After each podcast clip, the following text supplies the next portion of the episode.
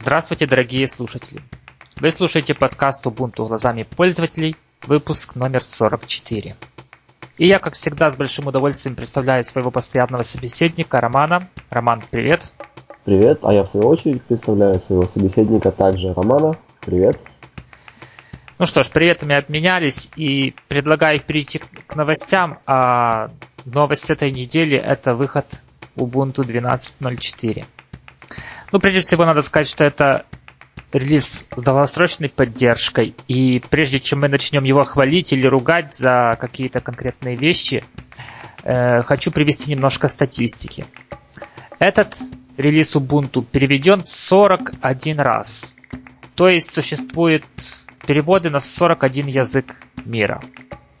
Понятно, что не все переводы сделаны на 100%, но русский язык, согласно статистике, точно переведен на 100%. С украинским немного похуже, хотя полнота перевода там составляет 93%, можно сказать почти сотня. Похуже ситуация в наших белорусских товарищей. У них всего 68 переведено. переведено. Так что тут, тут надо им подтягиваться, ведь кто им поможет, как не они сами. Спасение утопающих – дело самих утопающих. Ну а теперь непосредственно к 12.04. Роман, я понимаю, что мой вопрос, устанавливал ли ты новую Ubuntu, будет, если не издевательским, то точно бессмысленным. Поэтому давай делись собственным опытом и ощущениями, что, что впечатлило-то. Ну смотри, я поставил новую Ubuntu на три машины, э, на свои. Э, в целом все меня радует, все обновление, соответственно, прошло успешно. Я делал именно а обновление, не чистую установку. Э, думал, будут косяки, но, к счастью, пока все работает, все нужные мне программы работают в штатном режиме. Э, что хочется, э, скажем так, из недостатков? Ну, в процессе установки Canonical выступает снова на те же грабли, где в процессе установки требуется по ходу давать ответы на несколько вопросов. То есть я не могу заранее нажать нужный мне вариант ответов и уйти куда-нибудь. То есть Под... мне нужно будет Подожди, прийти. ты, ты о чем? А то я что-то так не понимаю. А, дело вот в чем. А дело в том, что э, когда я э, нажал кнопочку обновить Ubuntu и согласился с тем, что я хочу ее действительно обновить, э, в процессе установки периодически мне э, вылазили, вылазили так называемые диалоговые окна. А, различия, различия в конфигурационных файлах условных пакетов и те, которые предлагается обновить, да? Да-да-да, именно про это я и говорю. Ну да, это проблема.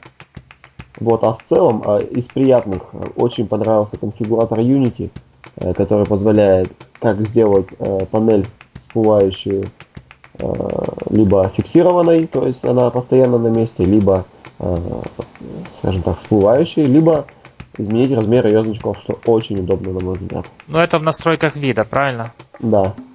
А какие твои впечатления от новой версии? Ну, ты своим опытом поделился, теперь я начну делиться. Ну, об остановке и таких других тривиальных вещах говорить не буду. Все прошло хорошо, и это все прошло хорошо и стандартно. Этот этап уже давно отточен и мною, и Canonical. Но, правда, я не обновлялся, я поставил с нуля. Дело в том, что 11.10 это была реально обновленная 10 10.10, э, ой, 11.04, и, ну, соответственно, еще раз обновлять и тащить еще конфигурационные файлы с 11.04 не очень-то хотелось. Ну, в принципе, все поставилось, э, бэкап, все дела, ну, все заработало. Пока что то, что успел настроить. Э, ну, теперь, наверное, конкретики немного. Начну, наверное, с центра программ Ubuntu. Меня немного удивило его поведение – удивило неприятно. Прежде всего, как опытный убунтовод, я включил нужные мне репозитарии. И при выполнении этого процесса у меня спросили пароль. В принципе, все логично и ожидаемо. Через полминуты я выбрал нужный пакет и нажал кнопочку «Установить», и у меня снова попросили пароль. Э, в каком-то из прошлых выпусков э, я радовался, да, да и ты, по-моему, поддерживал, что Ubuntu все реже и реже спрашивает пароль. Вот получается, что поспешил я с оценкой. Мне кажется, гораздо логичнее запомнить сам факт авторизации конкретного пользователя на некоторое время и не тревожить его. Ну, если центр программ не закрывался, если закрыли, открыли заново, тогда да, можно спросить заново. А вот по истеч... если процент программ не закрывался, то уже по истечению некоторого времени снова спросить. Ну, вдруг там другой пользователь сел за компьютер и начал ставить пакеты. Мне кажется, если человек ставит пакеты, это он делает не так часто, и каждый раз спрашивать пароль пользователя как-то оно как-то оно нелогично. И возьму тот же самый э, iPhone от Apple, центр, ну, iTunes Store, ну, это магазин программ, он, в принципе, только один раз спрашивает, э, если я ставлю какие-то новые программы, один раз спросил пароль, и некоторое время меня не, не тревожит этими запросами. Он понимает, что, что это я. Вот такая недоработка, которую я заметил. Дальше, что я хотел сказать о шрифтах. Установил я Jabber клиент э, такой, как C++. И в окне сообщений я сразу заметил, что э, русские и английские символы отображаются не одинаково. Проблемой были настройки самого клиента, который использовал свои какие-то шрифты, точнее не свои, а другие шрифты, не те, которые повсеместно используется в Ubuntu. Если не ошибаюсь, это был э, шрифт Sun, Sun Шрифт. Да, вроде бы как-то, вроде бы он был. Так вот, изменив их на шрифты Ubuntu, я получил, в принципе, нормальный вид приложения. Как бы недоработка. Можно говорить, что это проблема разработчика, и Canonical не отвечает за эту программу, но можно было предоставить э, опубликовать и предоставить разработчику требования к программам, и чтобы он их додерживался. Э, ведь конкретный пакет собирался кем-то и, и, и под конкретную версию Ubuntu. Хотя, хотя я тут, возможно, не объективен, и вполне возможно, что это мой косяк. Я вот в процессе своего повествования кое-что вспомнил. Дело в том, что э, я ставил Ubuntu с нуля, и после установки Psi+, Э, подсунул ему папочку с его настройками из предыдущей версии. И, может быть, э, как раз из-за этого-то и проблема вся была. Хотя, с другой стороны, в предыдущей версии все было, все было красиво. Ну ладно, надо будет для чистоты провести еще один эксперимент, а потом уже рассказывать.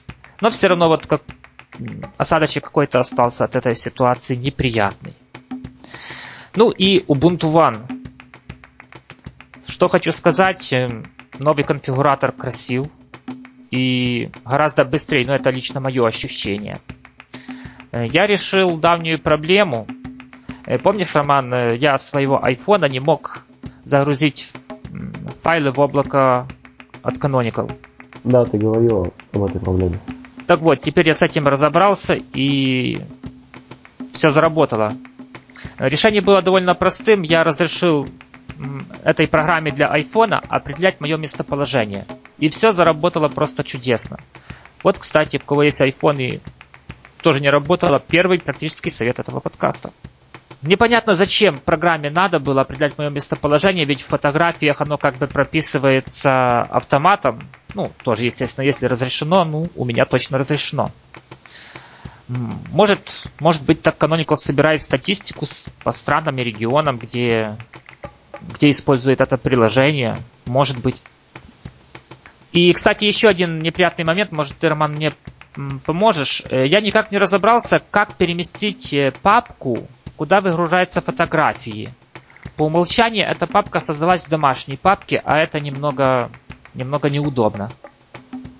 А, знаешь, у меня эта папка также находится в моей домашней директории, и я пока не задумывался над вопросом о ее перемещении. Но мне как-то оно логичнее, как в Dropbox. Есть папка Dropbox, и там внутри все, все от Dropbox. Вот, э, если есть возможность э, переместить эту папку, ну, может быть, ее еще и нету, то, наверное, надо сделать ее удобнее для пользователя. Но это если она есть. Так, что же еще? Новые программы. Порадовала такая, э, такой медиаплеер, как VLC. Э, в принципе, версия 2.0, мне кажется, он работает, ну, интерфейс, может, не слишком поменялся, но работает он гораздо приятней. Transmission тоже порадовал. Правда, я говорю не о стандартном графическом, не о стандартной графической программе, а о демоне. Его веб-интерфейс стал гораздо, гораздо приятнее глазу и, кажется, даже получил новые возможности. Почему кажется? Дело в том, что я пользуюсь им всего один день и пока не понял, новые ли это возможности или просто улучшение старых. Эм, а сверить с чем-то старого интерфейса уже нету. Вот нет возможности с чем-то сличить, так что вот такая ситуация. Но повторюсь, что веб-интерфейс приятен.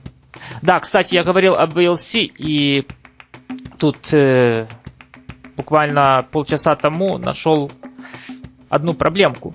Если VLC свернуть, он сворачивается в трей, и оттуда его уже не достать. Вот так что, так что не сворачивайте VLC в трей пока что.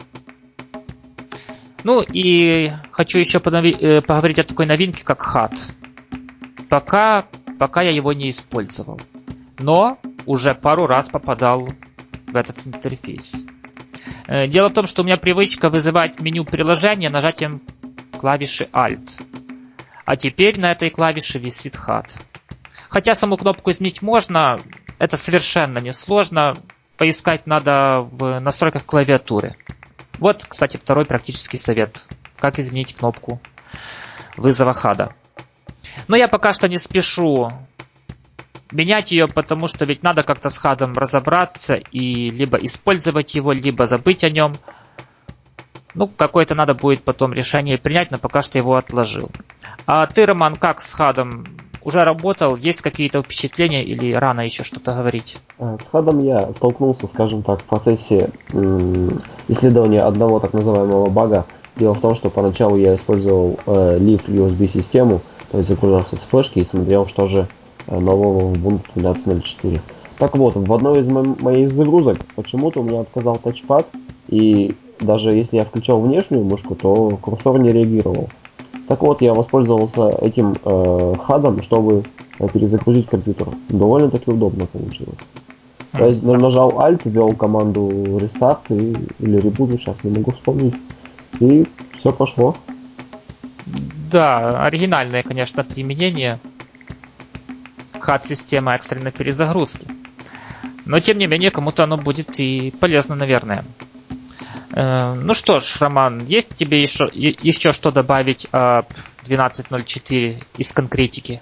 Из конкретики я думаю, что в целом, э, наверное, система у меня работает стабильно. За эти дни с момента установки я особых багов не заметил, кроме багов вот уже вышеупомянутого в Leaf USB версии. Э, Все пошло успешно.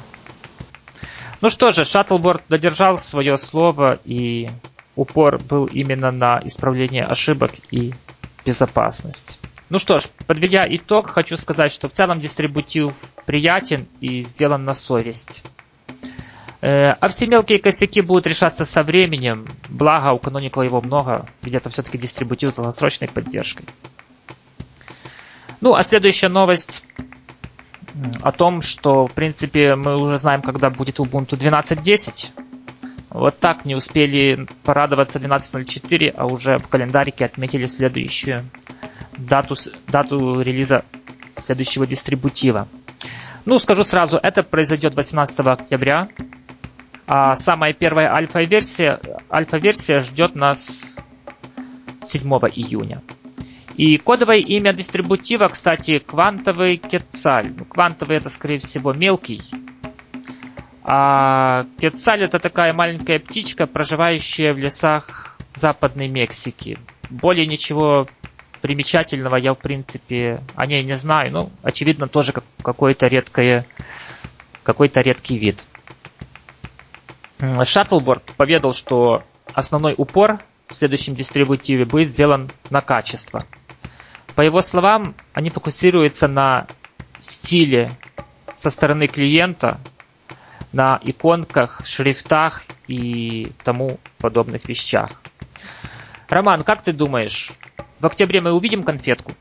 А, знаешь, хочется, конечно, верить, э, судя по э, изображениям попугая, найденным э, в всемирной паутине, который выглядит ярким, таким веселым, жизнерадостным. Хочется верить, что Ubuntu будет следовать своему названию и предоставить глазам яркую, новую э, графическую какую-нибудь там оболочку с новыми иконками, с новым меню, с новым интерфейсом. Красивые, чтобы шрифты были красивые, не скучные обои. Да-да-да. Ну что ж, планы наполеоновские. Я думаю, посмотрим в октябре на результат. Больше тут...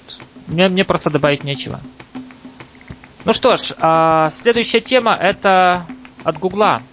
Роман, ты не поверишь, но Google Drive вышел, я отправил запрос и буквально сразу же получил к нему доступ. Э, я также получил к нему доступ, и теперь у меня есть э, облако также и от Google. У меня Drive, у тебя Drive. Э, так смотри, в прошлом выпуске я высказывал свои опасения относительно того, что клиента для этого сервиса под Linux может и не быть. И я оказался прав. Под Linux его нет. Однако ходят слухи, что в скором времени он все-таки будет выпущен.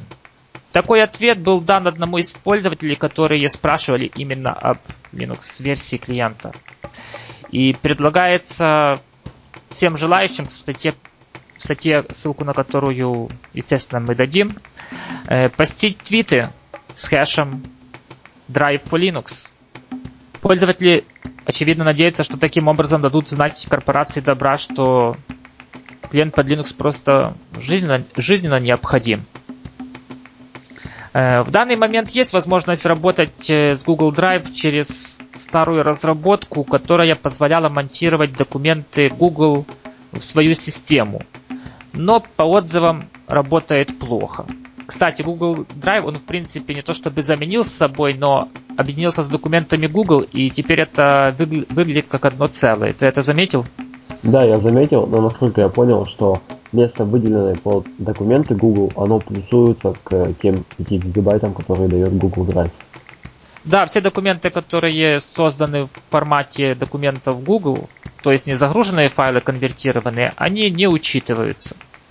Но это уже, в принципе, мелочи. Тут, э, тут другой жизненно важный вопрос. Роман, как ты думаешь, клиент необходим или будем все через браузер делать? Лично я не буду. Э, я думаю, что клиент необходим.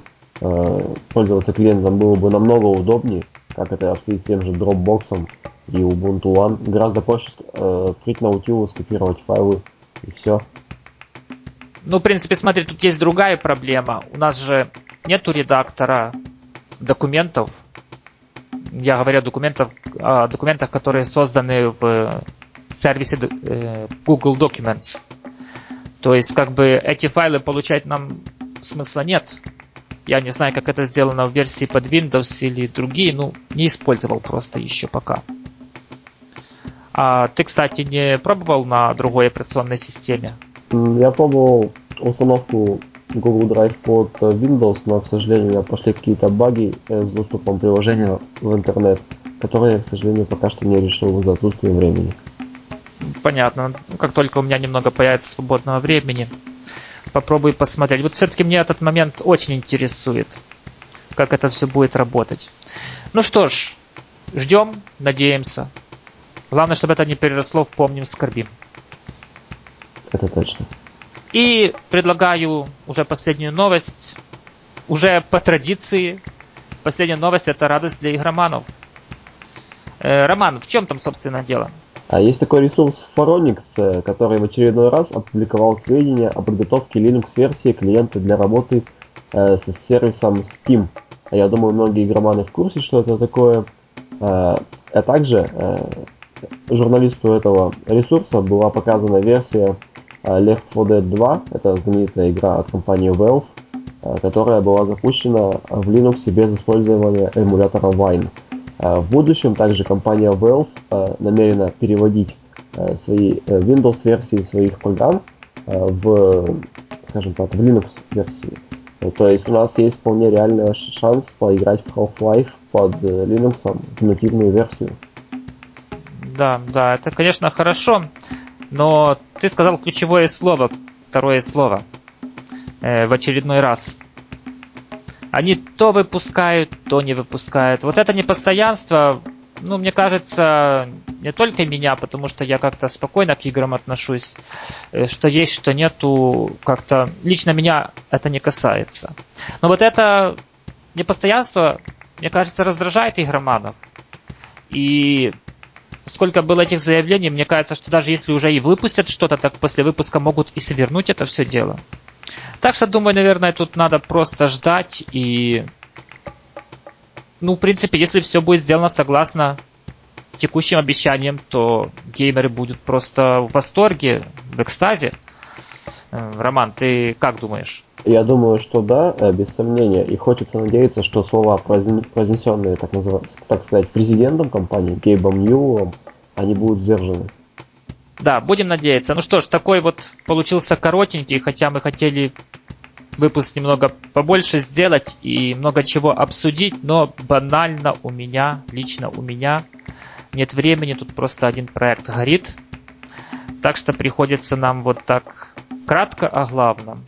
Ну, в, следующий, в следующем выпуске мы это дело, естественно, и еще раз рассмотрим 12.04. Роман, ты какой день пользуешься 12.04? Э, получается, что второй день. Второй день, но у меня еще 24 часа не набежало, так что... Так что все новые баги, которые мы обнаружим, все еще будет. Ну что ж, спасибо за прослушивание, Роман, спасибо за то, что уделил время. А, я напомню, что с вами был Роман, который не давал мне завраться в этом выпуске.